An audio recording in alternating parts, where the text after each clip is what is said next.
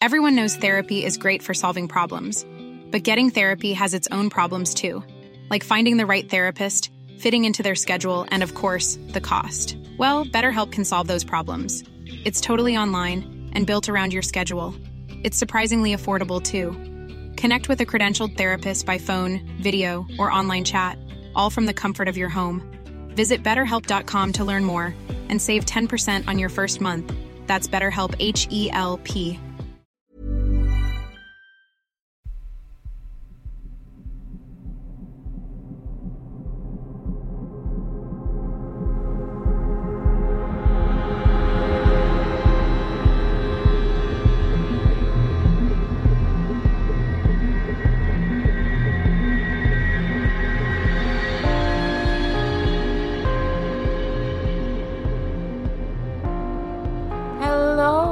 welcome to episode 104 of Real Life Ghost Stories. How you do? To kick things off this week, we need to thank our newest Patreon subscribers. We would like to thank Paula Fritchman, Irene, Kim Vanes, Julia Lynch, KC Chiefs PIA, Remy Howes, Anne Cush, Chattopadhyay, Lena Kilburn, Jacob Gilbert, Natalie Speece, Jordan, Hazel Fletcher, Vincent Casamento, Jennifer Hinton, Brandy Hennigar, Alison Scott, Emily Jeezy, Lisa Bennett, Jess, Annette Wright, Dawn Flaherty, Tony Dixon, Sarah Cree, Tracy Lane, Bree Taylor Barker. Karen Makeda Hadley. Thank you so much for your Patreon pledges. I apologize if we said any of your names wrong. This week was there there were there were some tricky ones in there this week. So if we did get it wrong, don't don't attack us. We did practice beforehand and I'm sorry. And our film review this week. Our film review is Dog Soldiers. Dog Soldiers was released in 2002. It has 6.8 out of 10 on IMDb and 78% on Rotten Tomatoes. Would you like a synopsis? I surely would.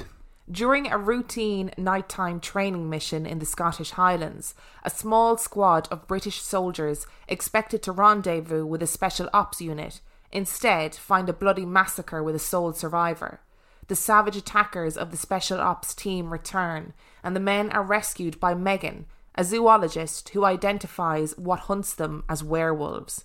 Without transport or communications, the group is forced to retreat to a farmhouse to wait for the full moon to disappear at dawn. What were your thoughts on this film? I, do you know what? I'm going to stop because I can't even call it a film. This this masterpiece, this piece of art. Be very careful where you tread with this one. What were your thoughts? I liked it. I thought it was a good film. It's still a good film. It doesn't age as badly as I thought it might.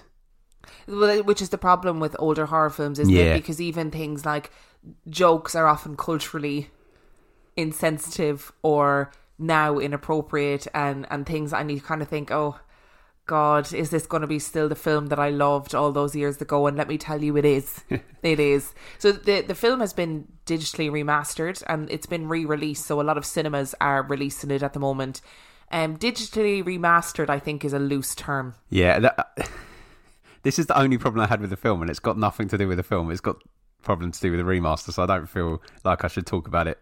So I'll save it until after we've, I don't know, talked about the film a bit. But the film is, itself is really good. I think it does action and horror really well for the time and for the budget. Yes, the werewolves look a bit ridiculous, but they're also kind of scary looking. but this film is also very tongue in cheek. I think. I think it's aware of its own ridiculousness. Like, and it's it's genuinely funny. Like, it's an entertaining horror film. It's sad. It's glorious. You find yourself just rooting for those main characters so much and hating the antagonist so much for a myriad of reasons. I ju- uh, this is my favorite film potentially aside from Moulin Rouge ever made. I just love it so much. It's incredible. It gets 20 stars from me. Like I just love it. I'm going to say it's good, but it's not that good.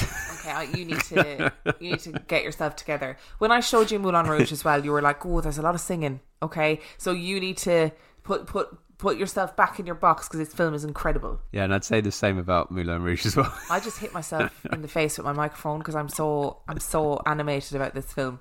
No, I do understand, right? So this film has a very eh, very significant relevance to me. When I was a young teenager, I was really sick regularly with tonsillitis.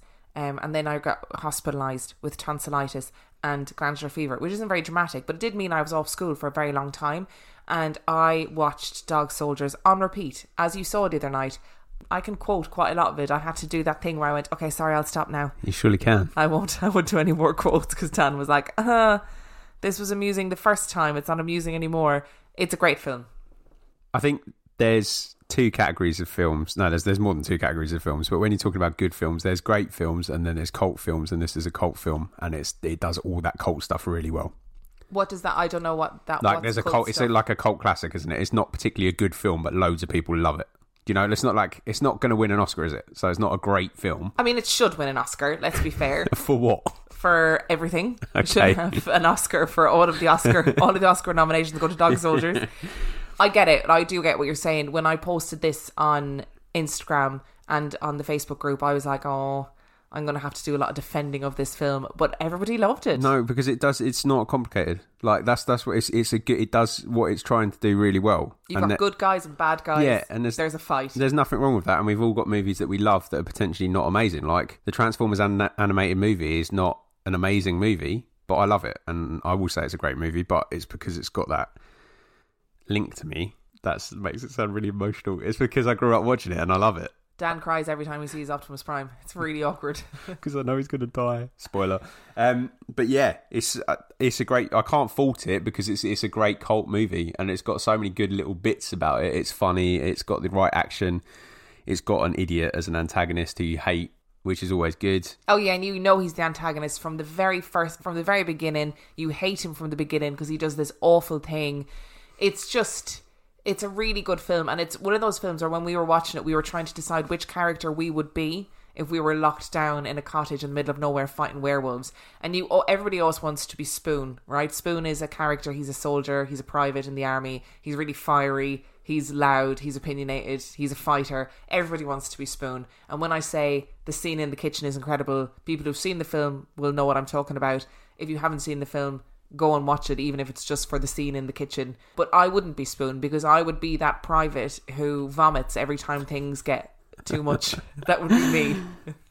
Yeah, I feel like I'd probably be the same to be honest. Uh, it does. That's the that's the slight thing that irks me, and I did say this to you all the way through. I'm not sure this that guy that particular guy would have got through basic training. Yeah, there is one of the one of the guys in the squad is very skittish and very frightened of everything, very nervy, and vomits when when things get too much, which would be me. Yep. Um, I would want to be the tough one, but I wouldn't be. And yeah, it is it is questionable as to whether or not in real life he would get through basic training. I don't know. Just before we do the scores, a little note on the remaster. It's not a very good remaster. Some scenes look really good. A lot of the opening chunk of the film looks like it, they've actually demastered it into 1980s. Some of it is some of it's terrible, but I guess they did their best, right? Yeah, well, you'd, you'd hope so. Um, but please just give us a Blu-ray release. Thank you. So, what do you give this film out of five? I think because I feel like I've got a metaphorical gun to my head, I'm going to give it a five. No, don't do. I I appreciate that not everybody loves this film as much as I do. Okay, That's a solid four for me. I, it's a good. I think that's fair. yeah. I think that's fair because it's not it's not going to blow your mind with special effects or good werewolves because they're horrendous werewolves. But it's it's a cult classic for a reason, and for me, for nostalgia reasons, it's obviously a five. I love bad action movies, and it's it's, it's a good action movie. So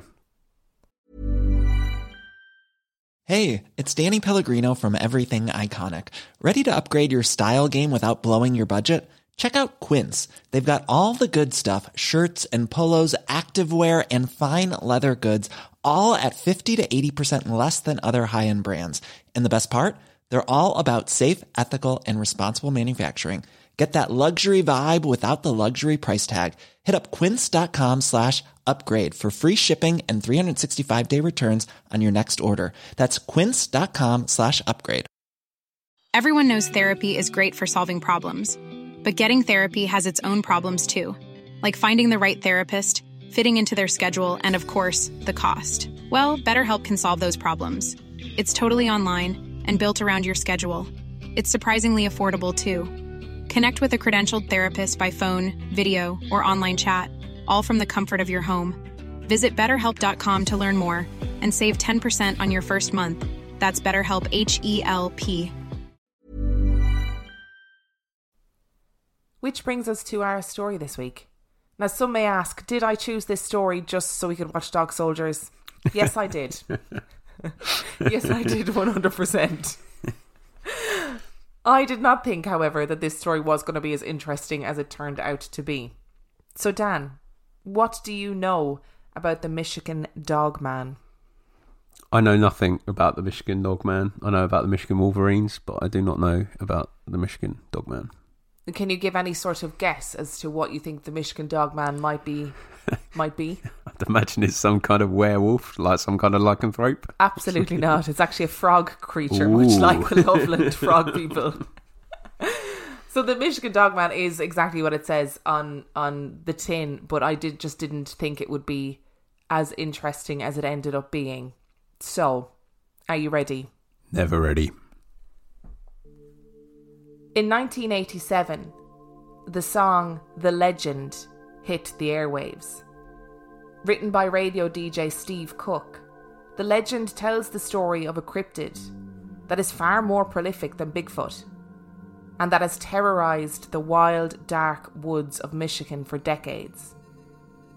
The story begins in 1887 with a group of unnamed loggers who found what they believed to be a wild dog and being in the mood for mischief, they chased the dog through the woods. During the chase, the dog scrambled into a hollowed out log and hid from the advancing men. One of the men, spurred on by the raucous masculinity of the chase, grabbed a long stick and began prodding the poor creature trapped in the hollow log. From within came a howl that grew in power and volume and seemed to take on a distinctly human quality. The men backed away from the log, and the dog emerged. It crawled out, stood on two legs, and howled in anguish. The loggers, frightened by what they had witnessed, packed up and left, and vowed never to return to the deep North Michigan woods. And so the legend grew from stories of a farmer found dead, slumped over his plough, with dog tracks all around him, or of the resident crazy old woman dreaming of dogs that walked like men and howled at the moon. A band of men were found to have died of fright, surrounded by dog tracks, and every ten years, on the seventh year, more tales emerged of this hellhound stalking the backwoods of Michigan reports of claw marks on church doors and scratching at windows, and the dogman standing, staring through the glass with a cold, frozen grin. After the release of Cook's folk song, the dogman, which had previously been confined to local lore, suddenly went mainstream. But what many people don't realise is that the song The Legend was a hoax. Stephen Cook had completely made it up, and the Dogman legends that came with it. The truth was that Cook loved folklore, and he wanted to write a folk song, but he had never actually heard of anything even remotely like the Dogman stalking the woods of Michigan, and had actually borrowed the encounters in the song from other famous cryptid encounters. Cook thought nothing more of it that was until the calls started rolling in. Call after call of people who had heard Cook's song and had a story of a sighting of their own that they needed to get off their chest. It was 2008, and all the leaves had changed and fallen from the trees. Celeste Brady was living in Dowagiac in Cass County Cass County is Michigan's far southwest corner, and it may seem like an unlikely spot for a large creature sighting. But Dowagiac is a small town surrounded by rivers and small lakes, with a Native American burial ground just five miles or so to the southwest. Celeste described the landscape near her sightings as very rural, very vacant. The town's name, Dowagiac, is from a Potawatomi phrase that means foraging ground, an indication of plentiful food sources. Celeste's home was secluded, and she was travelling home late one evening. She turned the car to drive into her garage, and her headlights passed over the unmistakable eyes of a creature. She stopped the already slowing car and froze. The eyes were at a level with the headlights, but her stomach dropped as the eyes rose to stand about seven feet tall. The creature watched her, and she slowly locked the doors of the car and checked the windows without ever taking her eyes off it. Eventually, the creature dropped low again and took off. Celeste drove the car into the garage and waited for the door to close behind her, and was finally able to get out. The creature was tall and black, and had what she could only describe as a wolf's head. That night, Celeste Brady decided to put her house up for sale and leave the area. Because this was not the first time she had seen or heard the creature. For years, Celeste had grown used to hearing strange noises in the wilderness. The wild darkness of the Michigan woods seemed to amplify nocturnal noises. But there was one that she would periodically hear that always made the hairs on the back of her neck stand on end. Because this noise had a distinctly human quality. The only way she could describe the noise was a screaming like the hysterical wailing of a baby moving around in the darkness. Celeste had lived in the sticks for a long time, and she knew the sounds of the various creatures that prowled in the night, no matter how strange they might seem. But this was different. This made her feel unsafe, and made her hair stand on end. In 2001, Celeste had been in her living room with her stepdaughter Again, it was autumn, and the leaves had died as the winter rolled in. Something out of the French doors caught Celeste's eye. She looked towards the hill behind her house, and there, crawling up the hill, was a creature unlike anything she had ever seen. She grabbed her stepdaughter's arm and motioned for her to look. They watched as a huge black creature as big as a bear, was making its way up the hill. She knew enough about animals to see that the creature was stalking. It was hunkered low, haunches pronounced, as it slowly and methodically made its way over the ridge. But it was the head that alarmed Celeste and her stepdaughter, because the head seemed to be that of a wolf like creature, and it was something that they had never seen before but Celeste would see again.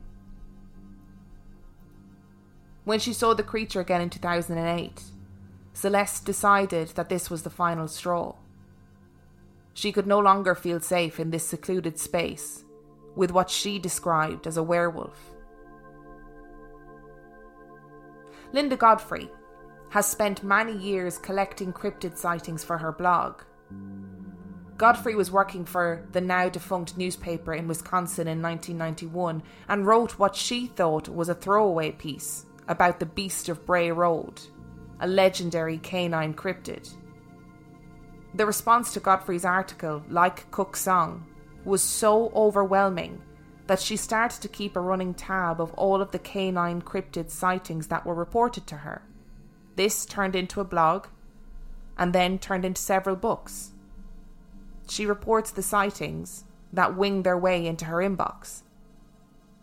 The following account was sent directly to Linda and is recounted in the man's own words and highlights the disturbing chance that he has had not one, but frequent interactions with dogmen. It was summertime, my childhood, and I had a great group of friends, very normal, everyday kids and we played war a lot with each other. Normally, about six of us played together through the day, Uh, with kids rotating back home for chores, etc. This particular Saturday, we decided to play war behind the Alto Elementary School in the Woods and Creek area. Anyways, I was trying to get into the woods ahead of the other kids before they showed up to have the advantage. We were using squirt guns and water balloons. It was around 10 am. As soon as I ran into the woods, which I knew very well, I felt uneasy, like I was being watched, and not by a friend either. This feeling lingered and got stronger and stronger, like whatever was watching me was moving closer. In this small area of woods, there was a creek behind me that ran the stretch of the woods. There was also a railroad track. I was crouched in the tall grass facing the playground when I heard a splash and very fast movement running behind me. I jumped because I was startled at the height and suddenness of the shadow that flashed behind me. When I whipped around, I saw a large black wolf like creature that was running down the creek bed bank behind me. It was shifting from four to two legs and jumped after about three seconds into the brush away from me and into the trees. It seemed to have disappeared, and I didn't hear it anymore. I was a country kid. I had no comprehension other than fear for what I saw at that moment. I ran home, which wasn't far, it was about a quarter of a mile, but I didn't tell anybody what I saw. I was afraid of being teased or made fun of about it by other people. When I ran into my house and got to my bedroom, it had only been a few minutes, but I remember thinking that it resembled the werewolves in the Howling movie that I had seen a few years before that. It was, I'd guess, around seven or eight foot tall and muscular, probably at least 300 pounds. Its head resembled a timber wolf with long canines. It had long clawed hands. Its legs bent backwards like a canine. It glanced back at me it didn't want me to see it. Its face was not feral or ferocious. Its eyes were blue. Its presence was powerful and overwhelming. I didn't go out of my own yard for several days, which my neighbourhood friends thought was odd. I had childhood asthma though, so they assumed that was my issue when they didn't see me much. I used that excuse when my family wondered why I was home so much. I never told a soul what I saw for fear of not being believed. I stayed close to my friends when we played, but I didn't go close to that creek stretch of woods for about three or four years, and I never went alone again. Being an 11 year old kid then, I remember thinking about it quite a bit over the summer. But the fear of not being believed kept me from telling my friends and family what happened. I was glad that middle school was coming that fall. I remember my concern that I was going to see this creature elsewhere that we played in the Alto area, but I didn't. Over the next few years, I rationalised myself that I didn't know really what I saw, and the wolf like creature image in my memory was better left there. Fast forward to 2009. I was 33 years old.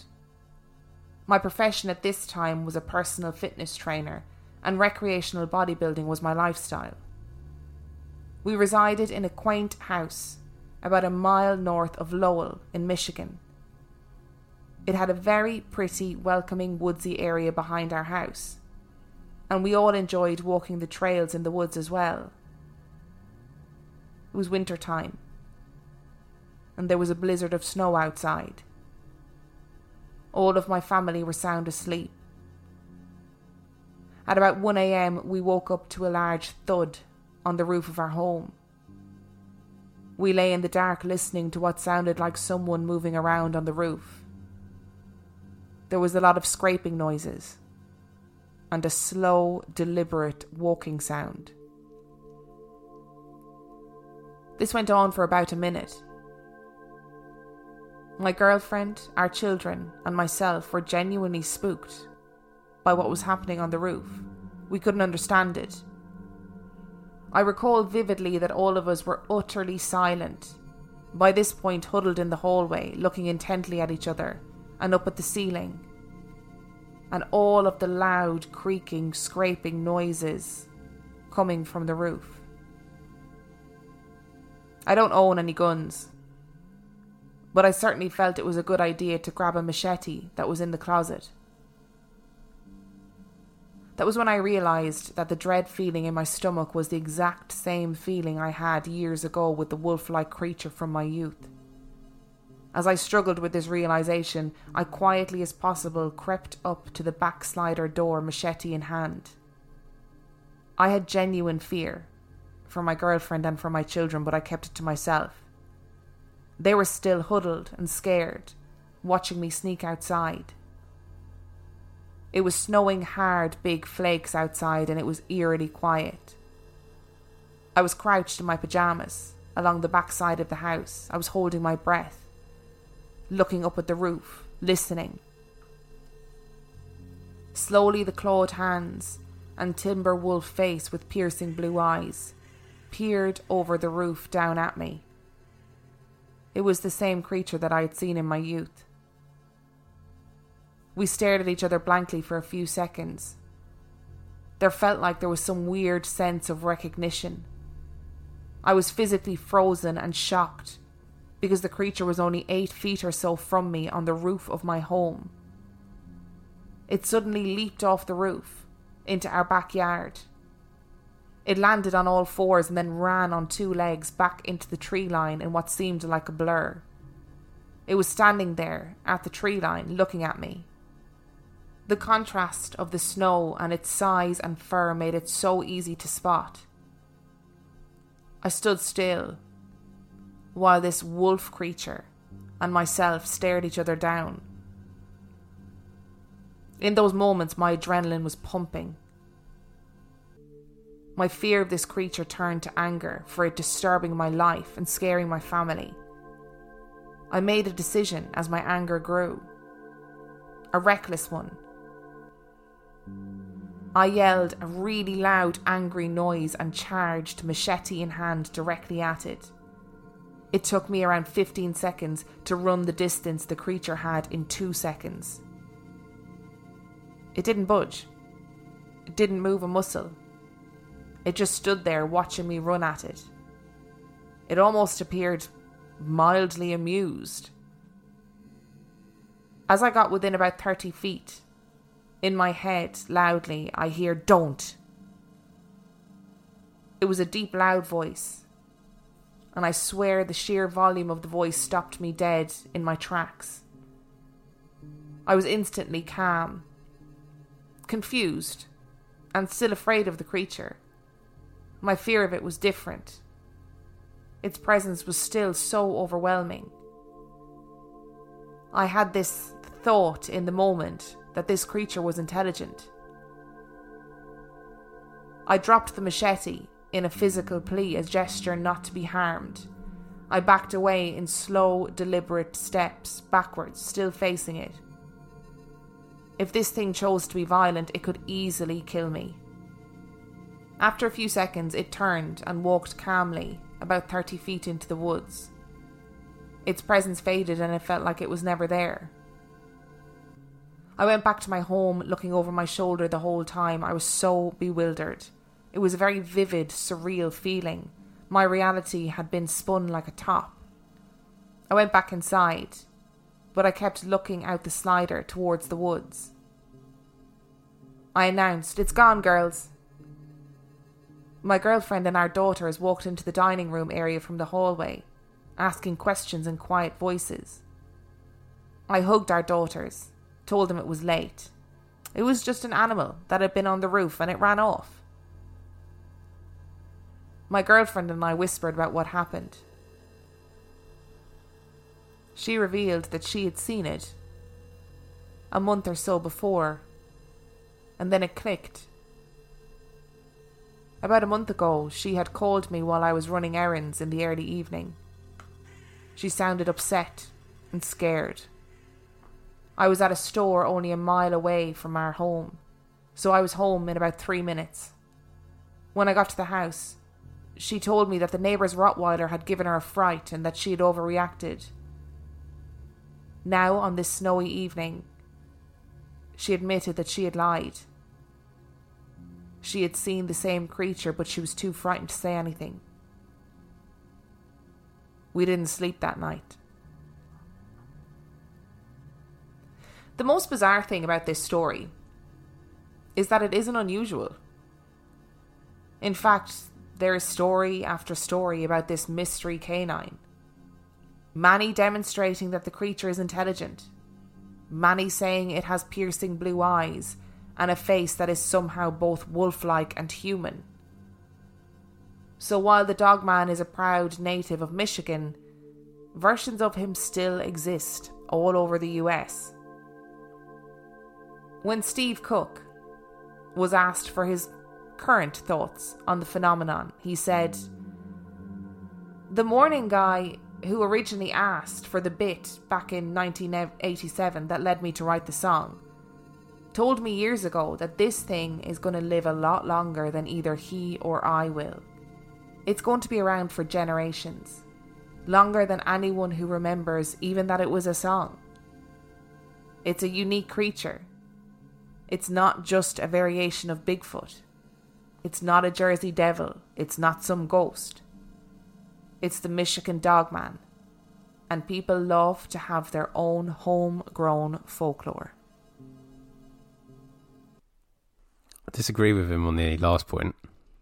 I do have some theories in a second to go through. No, not not not not um not anything to do with the story itself, but I disagree with him in in saying it's not a Bigfoot, it's not a Jersey. It is exactly that. It is exactly that thing. It's just got a location base to it.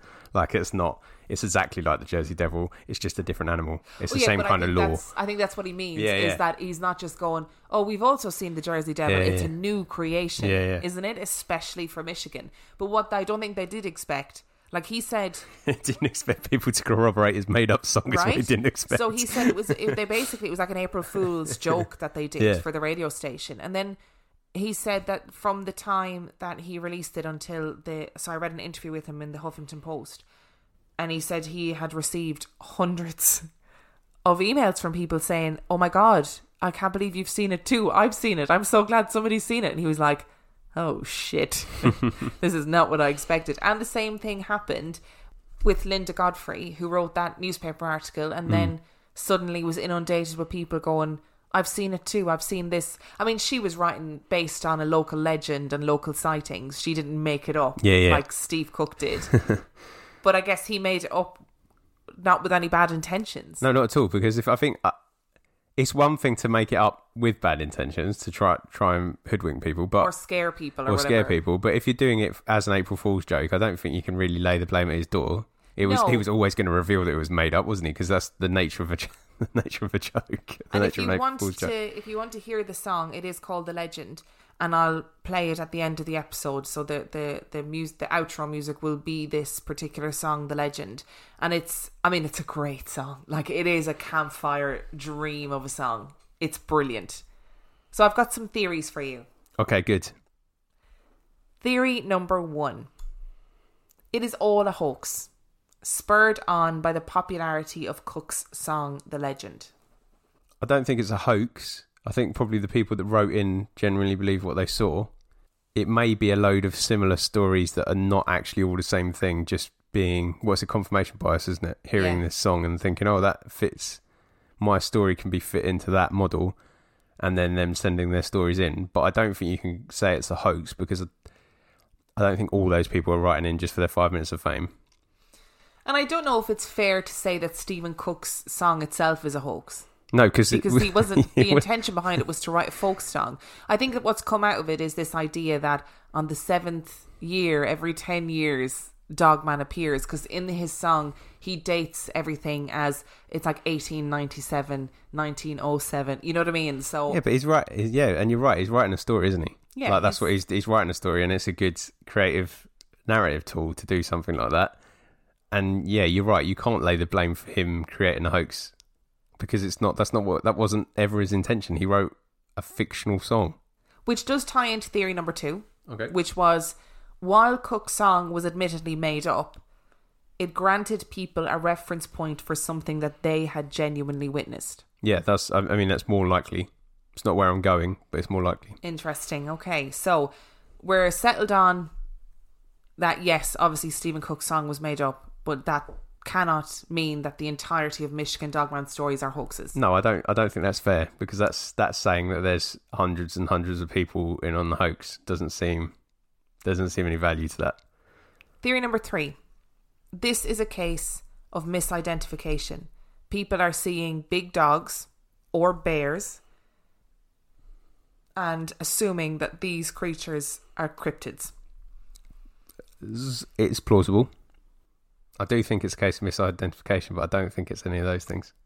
Oh, where are we going with this then? I'll talk I about it when wonder? you got your theories. But yeah, it could. It that's that's a plausible explanation as well. I think when you're panicked and it's dark and you're in the woods or it's in the woods full stop and you don't really know what you're seeing, it's very hard to be hundred percent sure of what it is. And if you have been a bit spooked by it because it's an unnaturally large dog or it's a bear that you don't see in the wild very often where you live, it's just not impossible to then fix that to something that you've heard and go, oh, that's why I Oh, felt dog man. Yeah. spooked.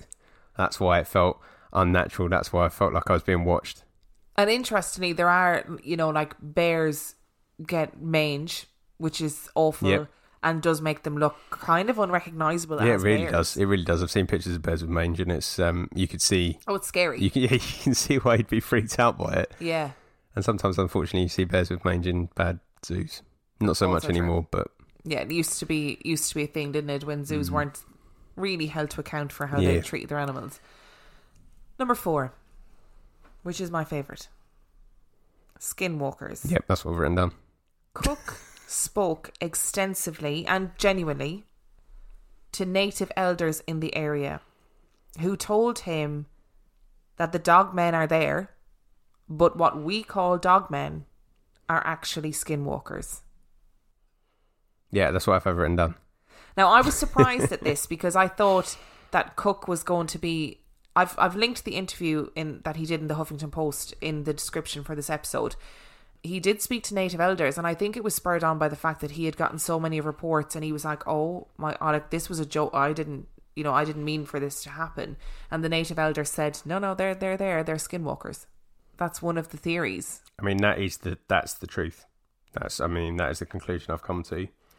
I've analysed the evidence that we've heard today, Okay. and my scientific response to that is that is skinwalkers, and particularly led to that assumption by that final story, which I'm sure you'll probably end up telling me is completely fabricated at the end of this because that's what you do when I get excited about something. I'm going to tell you now that none of this is well, as in you don't know it's. I don't yeah. know it's fabricated, Okay, so I don't have a big twist for So you. there's not a big reveal where you tell me that that's There's no, no big reveal. Okay, that's good. Yeah. So the last story with that man, the unnamed man, I think it was right.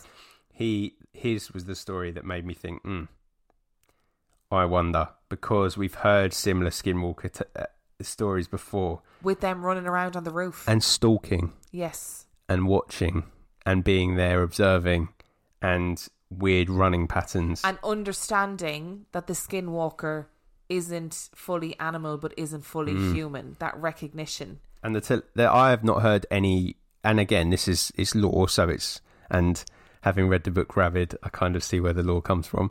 Um, but I've not heard any werewolf tales that have talked about telepathy, whereas that feels much more like a shamanish thing. Yeah.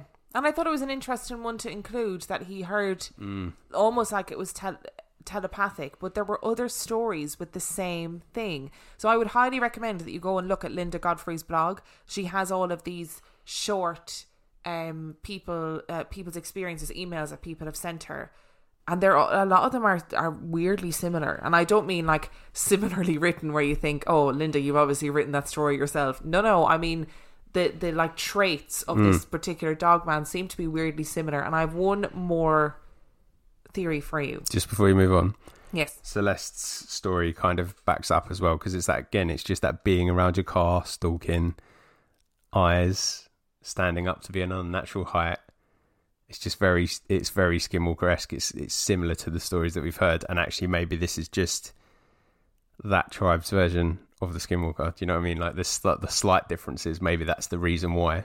And this woman specifically said this this Celeste Brady. She said this is the reason I moved. Like the, and and I didn't add that in for dramatic effect. You know, some elements of the story I kind of I pepper them in with some poetic license. But that bit where she said I you mm. know that evening I put my house on sale, like she wrote that herself. And she was like I live in the country. I know what animals are around me. This wasn't a natural animal. So my last theory for you. It is actually an uncategorized species of canine, either a prehistoric wolf, similar to an Amarok, or a dog coyote hybrid. So, an Amarok, and I don't know if I'm pronouncing that right, is a prehistoric giant wolf, basically, that roamed the plains of America. I'm a bit torn about this because everything within me is singing to say that's nonsense. However, if I inexplicably back that as nonsense, that kind of makes Bigfoot false. Because it would be the same basis, wouldn't it? It's this idea that this species just ex- this this very different species just survives without people seeing it. I mean, there are people who think that Bigfoot is some big, you know, time traveling alien. Yeah. So, you know. Yeah, I don't know. I don't know much about Michigan, to be fair. So this next statement might not be. I just don't think it's. I don't think the wilderness is the wilderness is as vast as it was. I mean, it isn't because, you know, people have more capacity to be able to get around the wilderness nowadays. Mm. And I guess that's where you get the infringement. So I guess like that's the whole thing with the wolves in Yellowstone and stuff like that is because as you know the territory gets smaller, they start to go into different places, different built up areas because they're 'Cause they have hunting. no choice, yeah. They have no choice. So naturally, that would say if you if you're impinging on the territory of a prehistoric giant wolf, you're probably likely to see it more than you would when it has when its usual range was within that wooded area. Which means that there's still hope that there might be Pete's dragon might be out there. I'm pretty sure we've clarified now that it is. It's out there. It's out there somewhere. I really thought when I started this episode and I was thinking, is it really a good idea to do an episode just so I can watch Dog Soldiers? And it turns out that it was. And it's a really interesting story. Can I ask you a question Yes. before we move on? How long did you actually contemplate that? Because I can imagine you going, "Is it a really good idea?" Yes.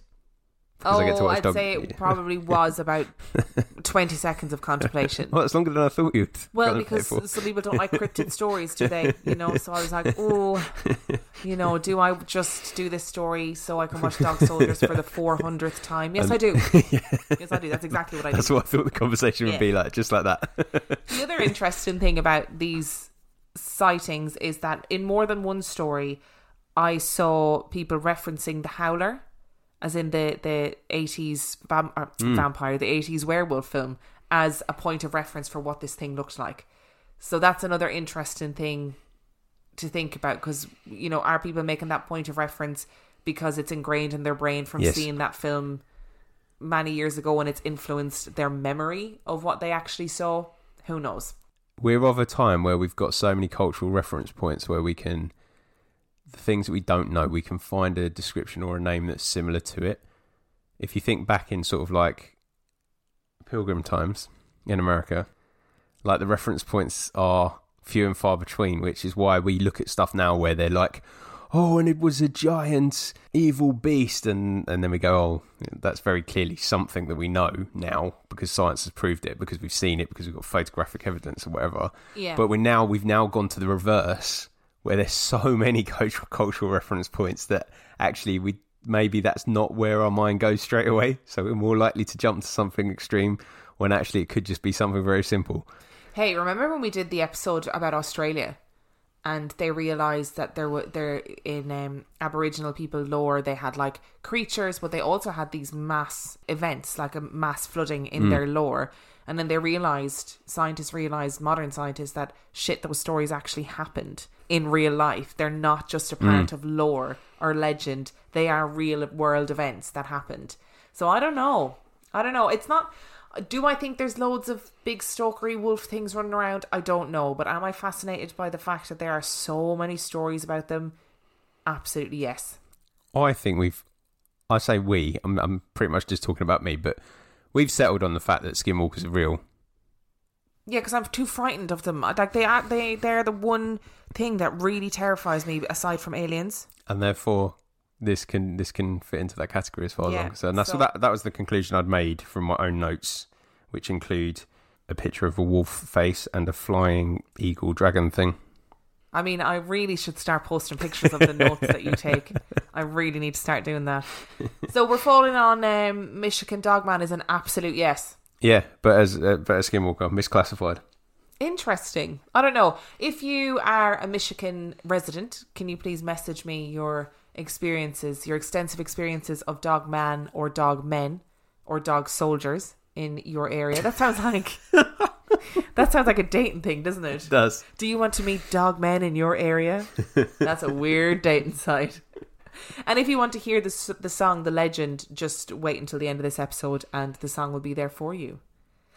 And if you enjoyed this week's episode, you can go to our website, reallifeghoststoriespodcast.com, to find out all the information that you could possibly need to know about us, the links to all of our social medias. You can find the link to our Patreon, which is patreon.com forward slash real life ghost stories, where for $5 a month, you get access to lots of extra content. And also for $2 a month, you get access to 50p Movie Club, which is A podcast that I used to do with Will and I now do with Dave, where we get a movie from the 50p section of CEX, we watch it, and it's normally quite bad, and then we talk about it. If you want to send us your spooky story, the email address is real life ghost stories podcast at gmail.com. And on that note, we shall see you next week. Bye.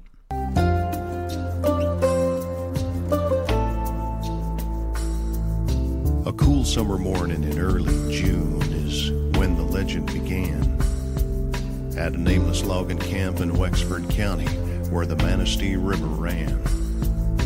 Eleven lumberjacks near the Garland Swamp found an animal they thought was a dog. In a playful mood, they chased it around till it ran inside a hollow log. A logger named Johnson grabbed him a stick and poked around inside. Then the thing let out an unearthly scream and came out upright. Mom deserves the best, and there's no better place to shop for Mother's Day than Whole Foods Market. They're your destination for unbeatable savings, from premium gifts to show-stopping flowers and irresistible desserts. Start by saving 33% with Prime on all body care and candles. Then get a 15-stem bunch of tulips for just $9.99 each with Prime. Round out Mom's menu with festive rosé, irresistible berry chantilly cake, and more special treats. Come celebrate Mother's Day at Whole Foods Market.